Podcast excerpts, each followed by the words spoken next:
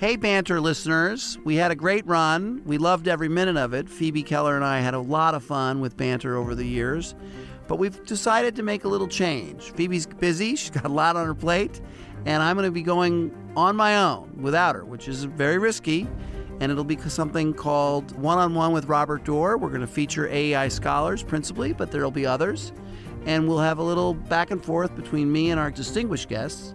I hope you'll join us.